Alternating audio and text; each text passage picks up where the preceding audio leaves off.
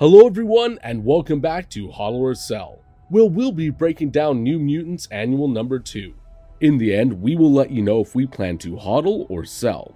As always, this is not financial advice but purely for entertainment purposes only. Also, if you like this video, please make sure to subscribe, like, and hit that notification button to receive updates on all our content. This video is sponsored by Elite Comics 11, Instagram's number one community powered comic sales page.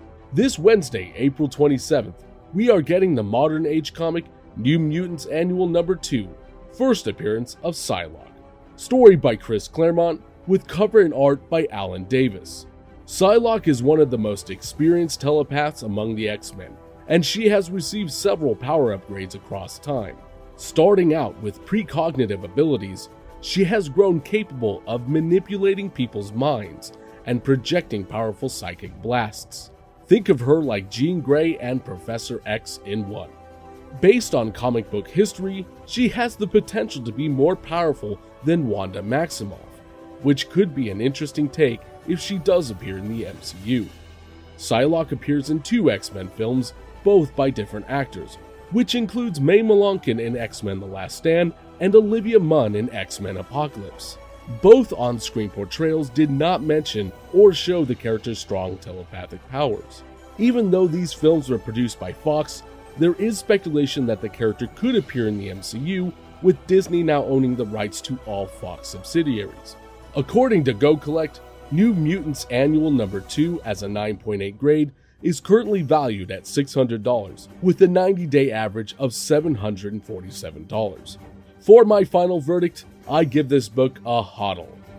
Despite her brief introduction into the X Men films produced at Fox, her popularity will likely grow if she reappears in the modern MCU.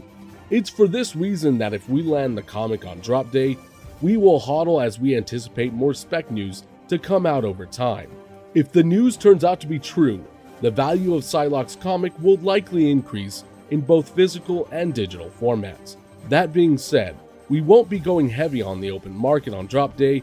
We save this strategy for comics with safer floors and bigger upside, like Werewolf by Night number 32.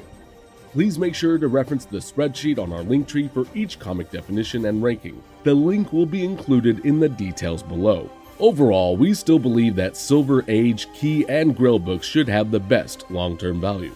Also, if you would like to see our weekly comic book rankings, please make sure to follow us on Twitter at Comics and Crypto, where we will have new VeVe comic book rankings every Monday. If you enjoyed this video, please make sure to like and subscribe and check out the rest of our podcasts on Apple, Spotify, and Amazon.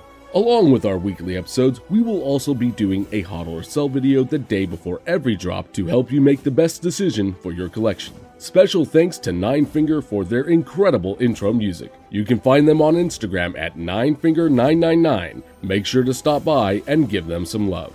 Thank you all again for tuning in, and we will see you on the next one.